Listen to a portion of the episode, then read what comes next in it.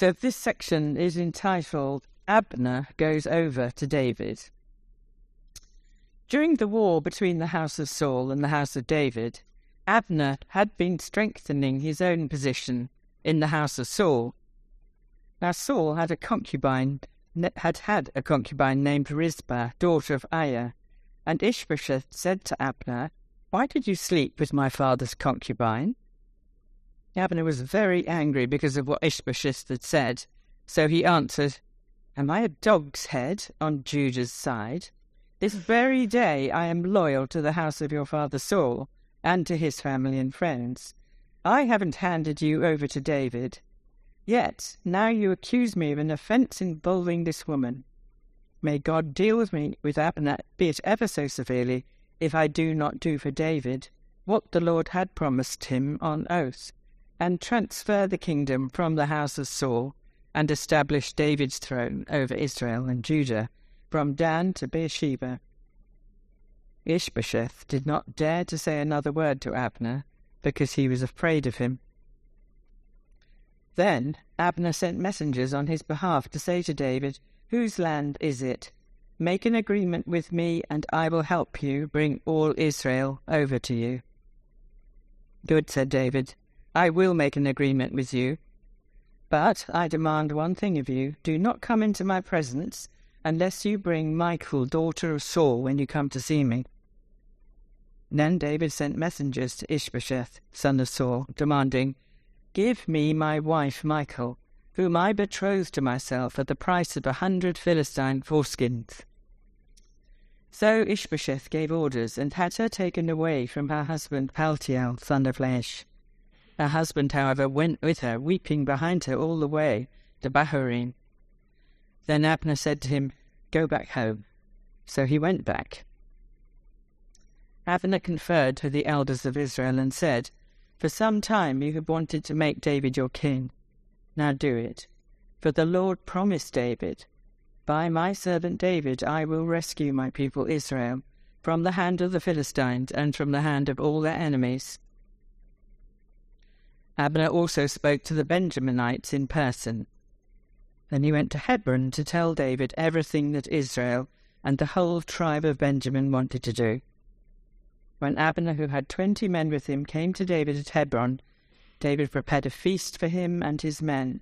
Then Abner said to David, Let me go at once and assemble all Israel for my lord the king, so that they may make a covenant with you, and that you may rule over all that your heart desires.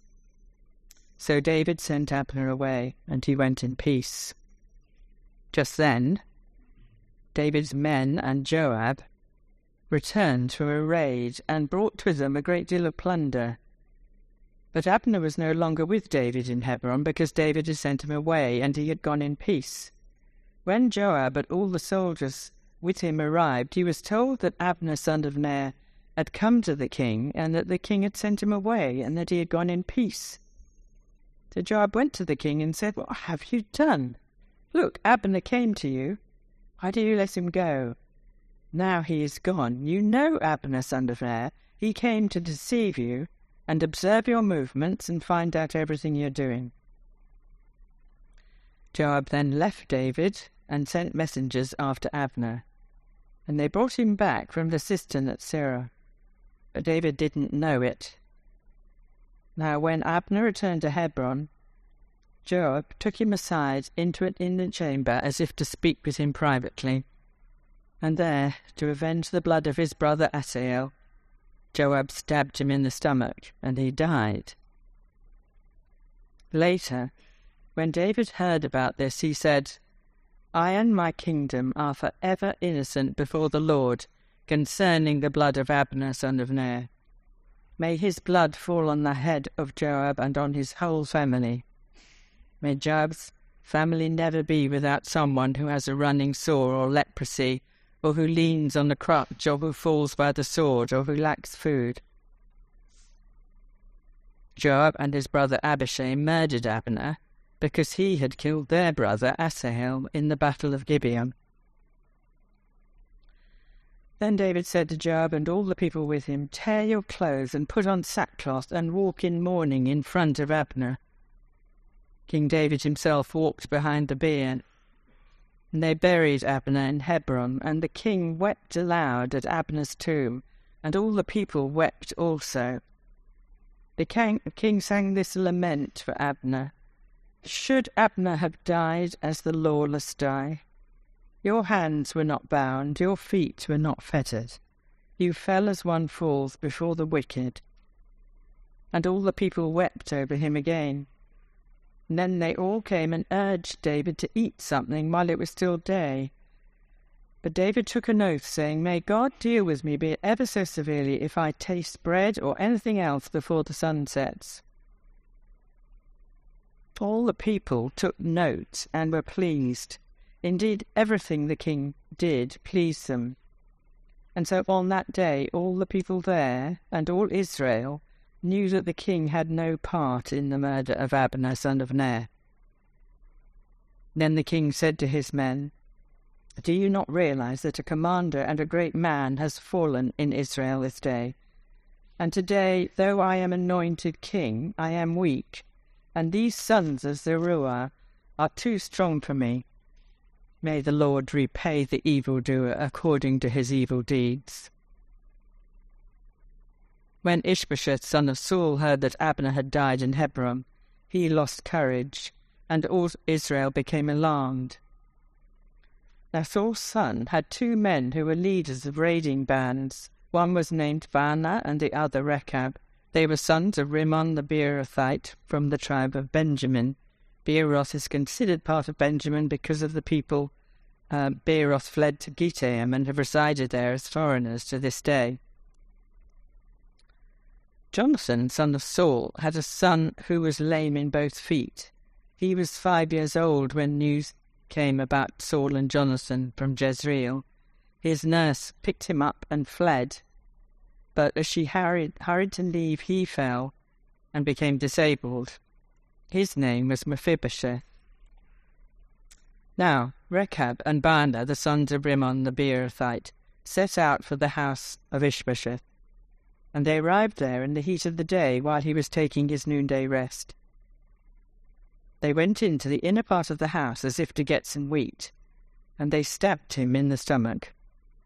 Then Rechab and his brother Baanah slipped away.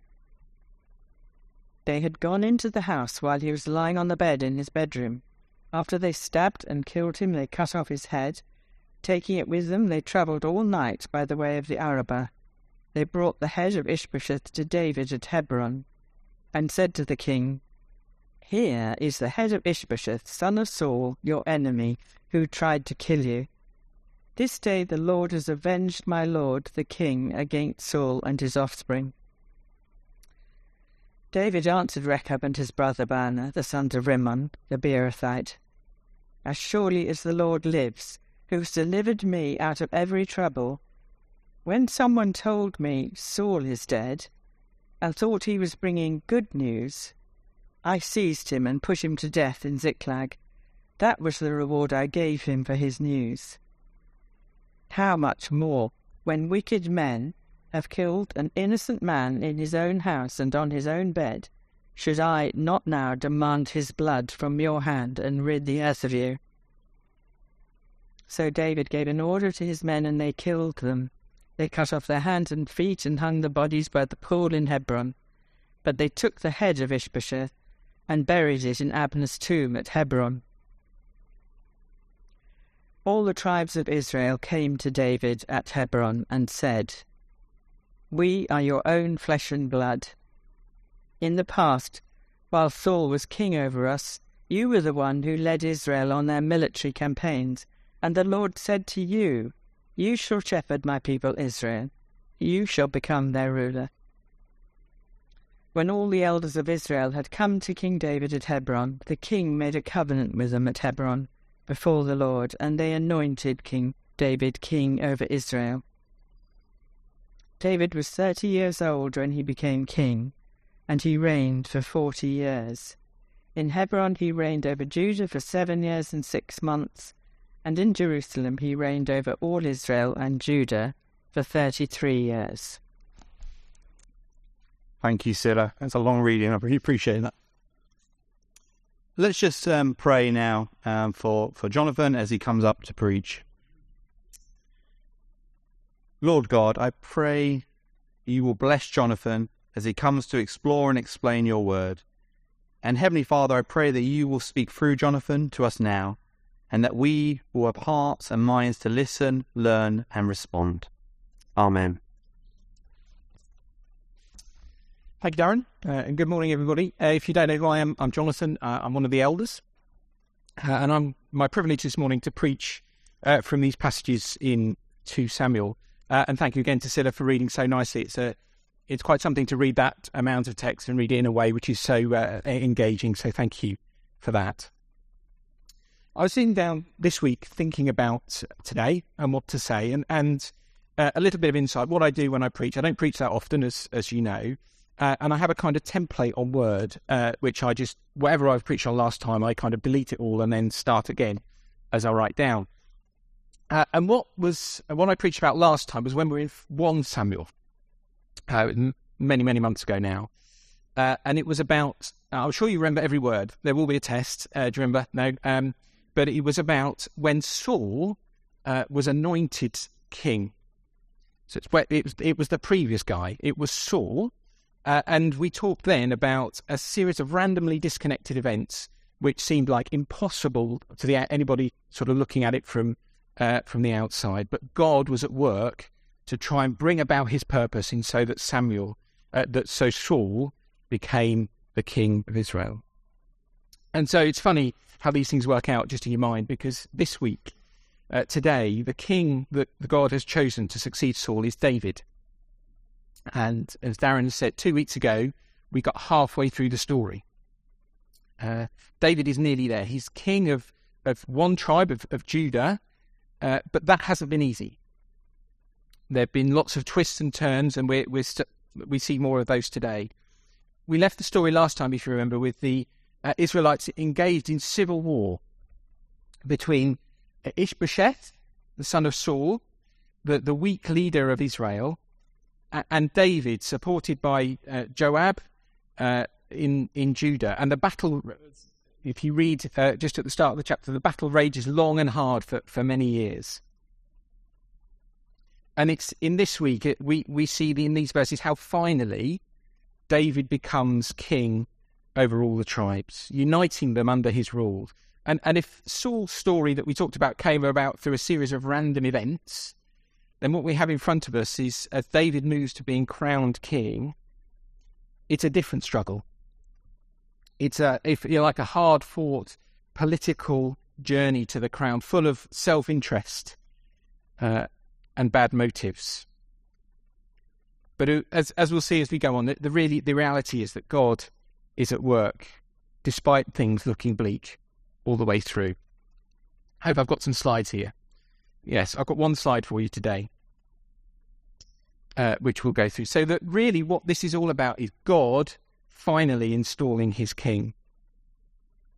And there's a lot going on here, and you'll know you'll have realised that we've read two chapters of the narrative. Uh, and I guess if you've not been that studious this week and prepped and read uh, through that, then you it's probably the first time you've heard it. So it's important before we get into thinking about um, what it is that God is saying to us, that we understand what the story is. So, really, as we've talked about here, we start with David and Ishbosheth at war, and we end up with David becoming the king over all of Israel. And we start at the start of this, in, we didn't read it, but at the, the start of chapter 3, David uh, is getting stronger. You can see it says there that he's getting stronger both in his um, militarily and in his family. He's he's um, got lots of wives, and he's adding more and more children to that to to, to uh, produce some sort of dynasty. And there's this man Abner as well at the same point that he too is getting stronger. The narrative starts with uh, in chapter three Abner switching sides. We met Abner last week. Abner is a uh, the kingmaker. He fancies himself as a bit of a kingmaker, and actually, he's been pretty successful at it.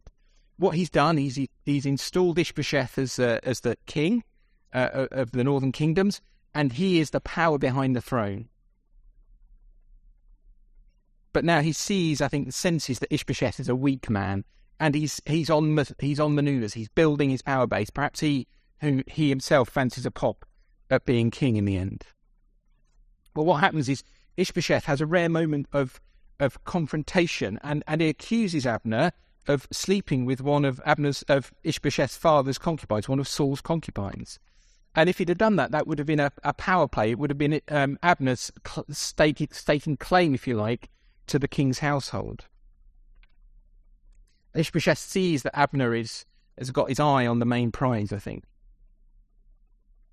And Abner, uh, how to describe it really? He he he he flies off in a rage at the very mention of that. Whether he's guilty or not, it doesn't say. Doesn't say whether he did it or not. In a sense, that's not the point. He's, he's making a power play. He's showing that he, um, you know, that Ishbosheth can't challenge him in that way. And so it's at that point that he makes a big scene about what he said, uh, and he's angry at the poor cowardly king. You can see that Ishbosheth is so weak that he just could do nothing uh, about what Abner has said. See, Abner decides that, that plan A is not working. Plan A was Ishbosheth. Ishbosheth is not going anywhere. He's back the wrong course. And now he sees that the future is David shaped. So he hatches a plan and he reaches out to David. And you'll notice what he says in, in verse 12. Um, he sent messages to David and he says, Whose land is it? Make an agreement with me, and I will help you help bring help you bring all Israel over to you. He offers himself as a as a kingmaker to David. He's saying, David, you know who really is pulling the strings here. It's not Ishbosheth. It's me. Let's talk. Let's do a deal. And David actually sees the wisdom in in working with Amber, Abner in this way. So he agrees, and we'll come back to this later. So Ab- Abner works to speak to the elders of Israel and to Benjamin to prepare the way, and he gets positive noises from them. And in the end, he comes back to, to David, who's in Hebron, who says, who sends him away in peace uh, as uh, as partners to go and fix, if you like, the coronation. And he's an intelligent, he's an interesting character, Abner uh, if you have chance to read about him, he, he's he's an interesting character. He's certainly brave. He's certainly clever. He's certainly politically and, and emotionally kind of intelligent. But there's no hint at all that he does anything other than self-serving motives. He only acts for himself. He just sees that David is the future, and he dumps Ishbosheth and and switches sides. There doesn't seem to be any kind of real theological reason for his actions. The only reason why he mentions God is because it suits him. He's motivated by the need to preserve his power and, and hopefully enlarge it with David. So that's the first bit, Abner switching sides. And the second part we look at is then we move back to this man, Joab. We've met him too in the last chapter. And he's been out fighting for David and he comes back and he hears that his great enemy Abner, uh, and if you remember back uh, to the two weeks ago, Abner is the one who killed his brother Asahel uh, in the last chapter, and so there's history there. And he realizes that Abner has been not has been come to see David, and they've been talking. And not only that, David's let him go and let him go in peace. You can perhaps understand Joab's reaction at this point It's probably quite incredul- has some incredulity that David is talking to this man, to his enemy. Perhaps it's mixed up with, well, what is what are Abner's motives here? Why is he doing what he's doing? Why? Surely he's a rival to me, Joab, as as, as a general in David's army. What's Abner up to? It must be it must be no good. And then if you add in as well the fact that in the last chapter, we read that Abner has killed his brother, and there is this need for revenge. He goes and he acts against David's decree that he should go in peace, and he goes and hauls Abner back. And he kills him. He murders him. And that's a, a despicable act, something that he should not have done. It's firstly, it was murder. It wasn't revenge. Um, his brother was killed in battle. So Abner hadn't murdered his brother. He they were in battle. He'd warned Asahel that he might do that, and in the end, he'd killed him. So there wasn't Abner was not guilty of murder. And anyway, he killed him in Hebron, which was a city of refuge, refuge, one where murderers could go to flee for refuge. But Joab doesn't see any of that. Joab is just driven by pure rage and this thirst for revenge. David again responds and makes it clear to the people that, that he had no part in this. Down in um, uh, uh, verse 28 I and my kingdom are forever innocent of the Lord before the Lord concerning the blood of Abner, son of Ner. And then a bit later, he, he obviously goes through uh, and makes a, a really public display of, of mourning for Abner. Why? Uh, verse 36 All the people took note and were pleased indeed. Everything the king did pleased them. So on that day, all the people there and all Israel knew that the king had no part to play in the murder of Abner, son of Ner. He calls down a curse on Joab. He, he deliberately says that I had nothing to do with it, and publicly it's really clear that he had nothing to do with this despicable act. So that's the second thing. Joab murders Abner. And so you might think we're getting somewhere. We were getting somewhere. It looked like finally David was going, getting close to becoming king, and now all of a sudden it seems to have all gone wrong yet again. Because Abner is now dead, and Joab, this general, is, is now uh, accursed. And so we come to chapter 4. And if that wasn't enough, in chapter 4, there's more dastardly deeds. There are these two mercenaries, Baanah and Rechab. And the text makes clear that they were nobodies. They weren't. They were sort of Israelites, but not really. Um, and all they did is they saw a chance to make their name and become famous. They too saw that David was the future, and they thought, we've got a plan we've got a way in which we can try and uh, curry favour with David, try and do something amazing that will uh, please David and allow us to be part of his court. So, what do they do? They cowardly, in, in, in, in chapter 4, they cowardly slip into uh, Ishbosheth's room while he sleeps. They murder him and they cut off his head Presumably put it in a box, walk around for a night, and take it to David. Here, boss, I've got a present for you. Something that's going to make you really, really proud and really, really happy. Here it is. It's the other king's head in a box. And they expected that you can imagine as as they go through this, expecting to sort of, you know, when do I get my gold medal? When do I get my, uh, you know, my rank in your army? Whatever it is, what they were looking for. And again, you see David's response is, is, is very different. These guys don't remember very much their recent history. Because if you, again, if you were here about th- three or four weeks ago when Matt took us through the first chapter of Samuel, remember there was uh, the Amalekite who came to David and said, talked to him about Saul being killed and that he had had a, had a, had a, a, a um, a role in the death of Saul, this, this Amalekite. And David had, had um, struck him down. David knew that to kill the Lord's anointed was sinful. It wasn't for human beings to decide uh, on killing a king that the Lord had anointed. That was in only in chapter one, and here we are in chapter four. Okay, it's many years later, but these two characters Baanah and Rechab, they were guilty of exactly the same thing. They thought they were going to go and get praise and glory for what they'd done, but no.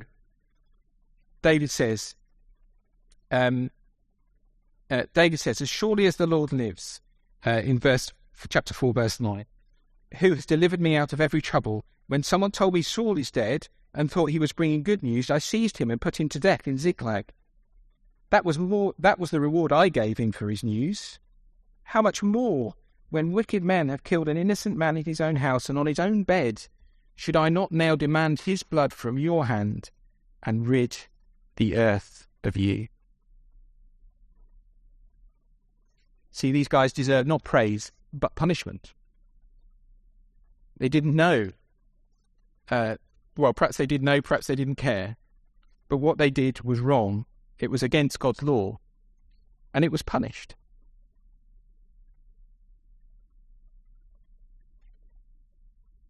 So finally, very quickly, that's a that's a, a, a real run through, isn't it? And there's a lot of detail there that I just can't cover in the time that we have. So finally, now though, with Ishbosheth gone, the pathway is clear. And in chapter 5, the elders come to David in Hebron, and he is finally, after so much bloodshed, so many twists and turns, so much opposition, he is anointed king over the whole kingdom. So you go. That's the that's the narrative. That's the structure of what we're looking at today. I guess the the key thing though is, is kind of so what. It's an interesting narrative. It's an interesting, slightly grisly, uh, weird Old Testament story. It's all very well thinking about it in that way, but what lessons are they uh, for us today? Well, firstly, I want to think about what God is doing as we go through this. And the fact that God acts sovereignly in the face of opposition to David. It might seem that uh, all these things are, are thwarting God's purposes, but as we'll see, they really aren't. Let's think of the troublemakers again. Let's think of Abner and um, Joab and uh, these two characters, Baanah and Rechab. They had bad motives. They were only out for themselves. Uh, they had no regard for God and His law and His purpose. But yet, they ultimately brought about the end of Ishbosheth's reign, which allowed God's promise to be fulfilled. Abner, he was just looking after number one. Joab was, was driven just by revenge, not by God's law. And those other two characters were just chancers looking for a, uh, thought it was their chance, thought they would, um, you know, their eye on the main prize. Why does God allow things to happen in this way? Surely God can fulfill his promises without all this trouble. Why does he allow so much sin to get in the way? Why does he, he give so much space and and and prominence to these dodgy characters?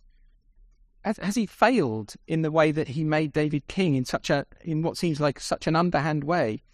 Ishbosheth's murder, for instance, it was this sin that was the final act that brought about, opened the door for David's reign. Why, why use such injustice in this like this? Well, a slightly flippant answer might be uh, that if God were waiting for the Israelites to be good before he acted, he would be waiting a long time.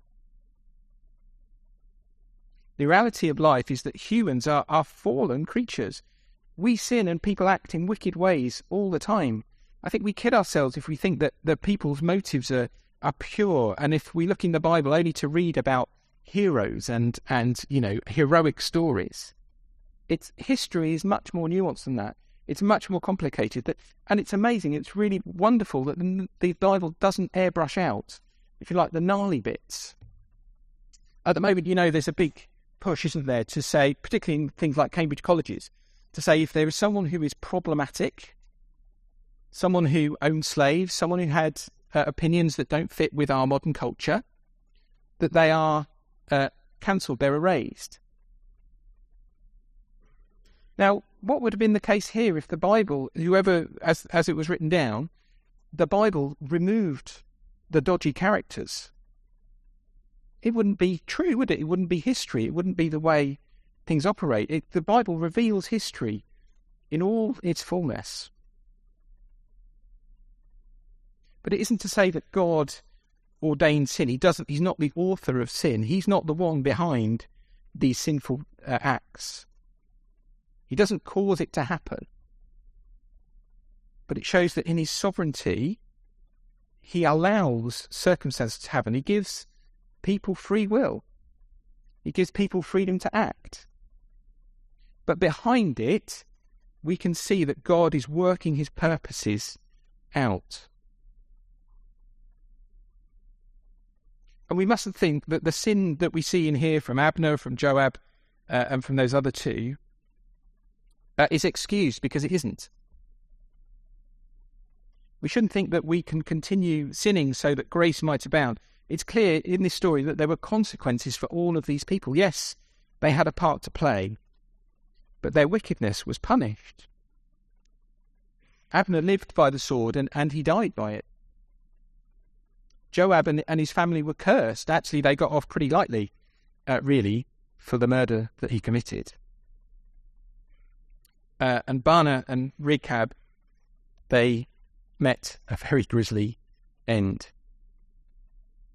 None of their plans prospered. None of their none of what they did uh, prospered. They all ultimately failed. But God worked things out anyway. God worked things out even through those evil acts. It's a bit of a it's a bit of a thing to get our heads around, isn't it? God is not the author of sin, but yet in his sovereignty he uses humans in all their sinfulness to bring about his will. So then what about us? What so again, so what? What about us? Perhaps we need to be careful.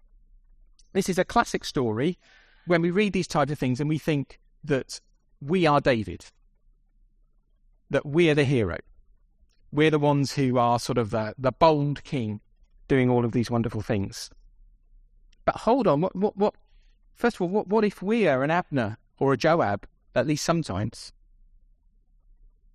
We might be tempted that, to think from this that actually we can manipulate things. We can uh, do people over to get what we want. And do you know what? The, the ends will justify the means. I seem to be getting away with it, perhaps, and, and God doesn't seem to mind.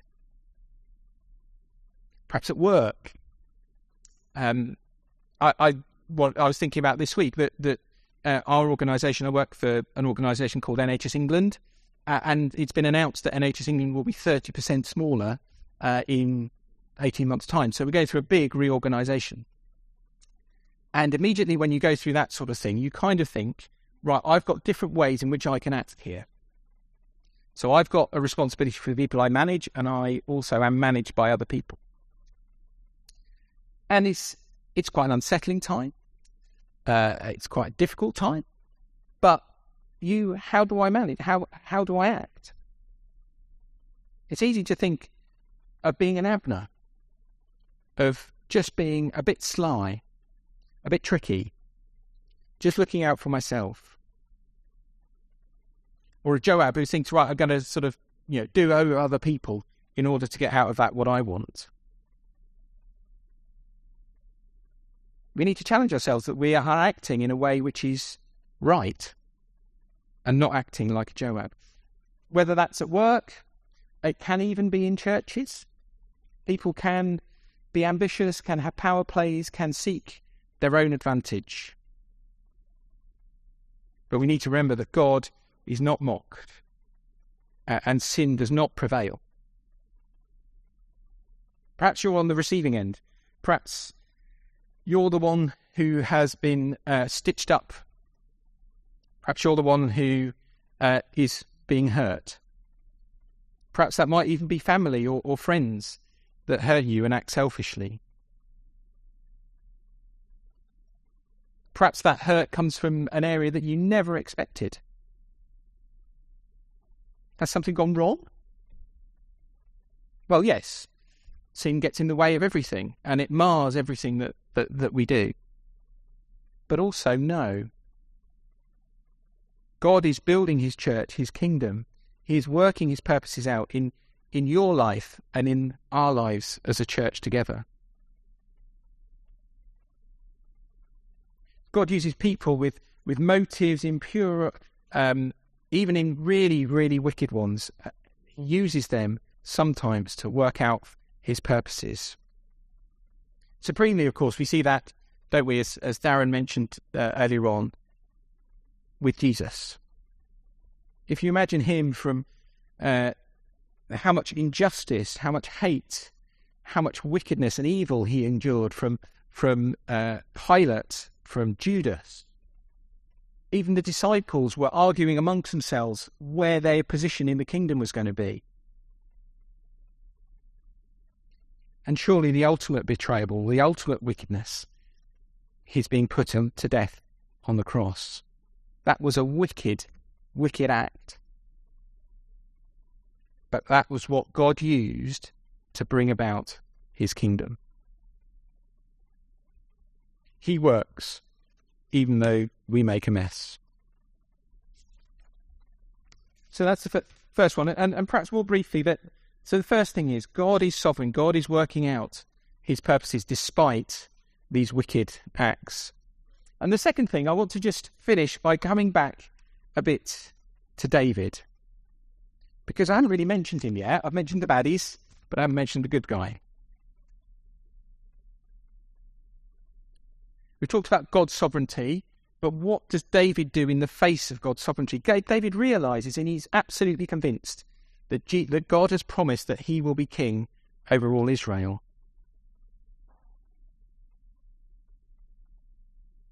How does David respond? Firstly, David is not passive. In the face of God's sovereignty, he doesn't just sit there in his king, in his sort of palace or whatever, and wait for like things to happen. He doesn't just sit there and think, right, God's sovereign, it'll it'll all work out in the end. He acts, and he acts wisely and justly. David is upright going back to when Joab was was was um, had murdered Abner, he his real desire was that the people should know and see that he is acting justly, that he wasn't compromised by what he did. He's also wise in the way that he deals with Abner and his uh, offer of a deal. It's very subtle in there. I haven't got time to go through it, but it, it's, it's interesting how the, the narrative switches from uh, Abner coming in saying, "Right, I'm the I'm the boss. I'm in charge," and it switches back to David being in charge very quickly.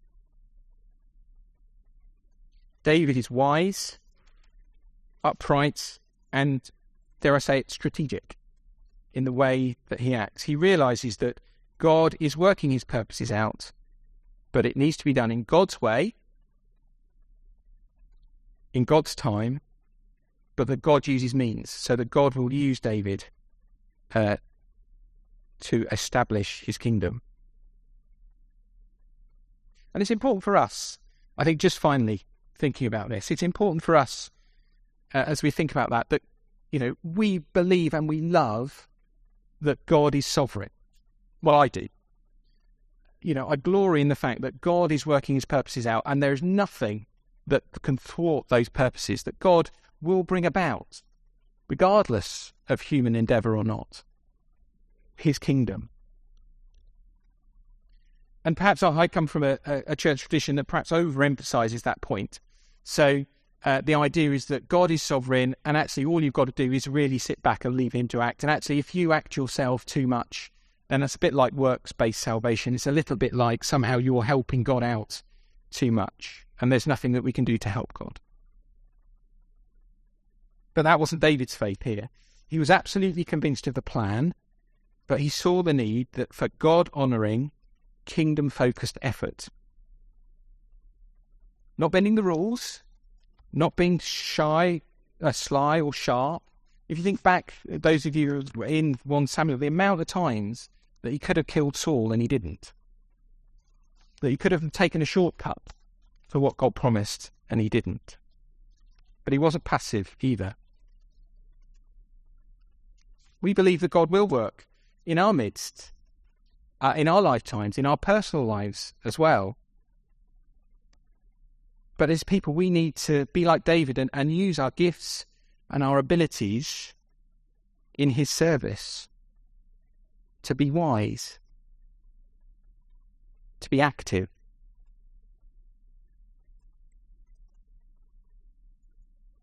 There you are. David was a good king. He was a man after God's own heart. He acted righteously and wisely, but he too was flawed. Uh, we've glossed over it the fact that he had many wives. That was as sinful uh, then as it as it is today. David was not perfect. He was good. He's a good example, but he's not the perfect one. David is just a shadow of the one true king.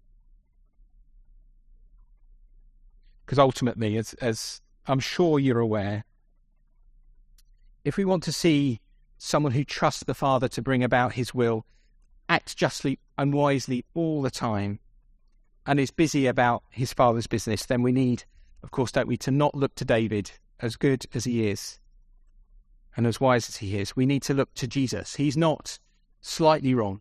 He's not nearly there.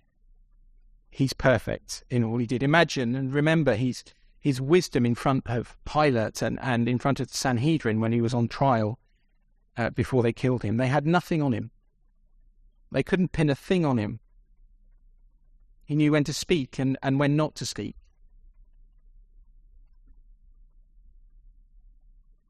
And he is the one that is in control. That's the big arrow. God is the one that's in this story. God is the one really working. God is the one really acting. And He is in control. Uh, and He said He will build His church. He says He loves every single one of His children and will guide them through till the end. What a wonderful thing it is to be part of this great kingdom. Amen.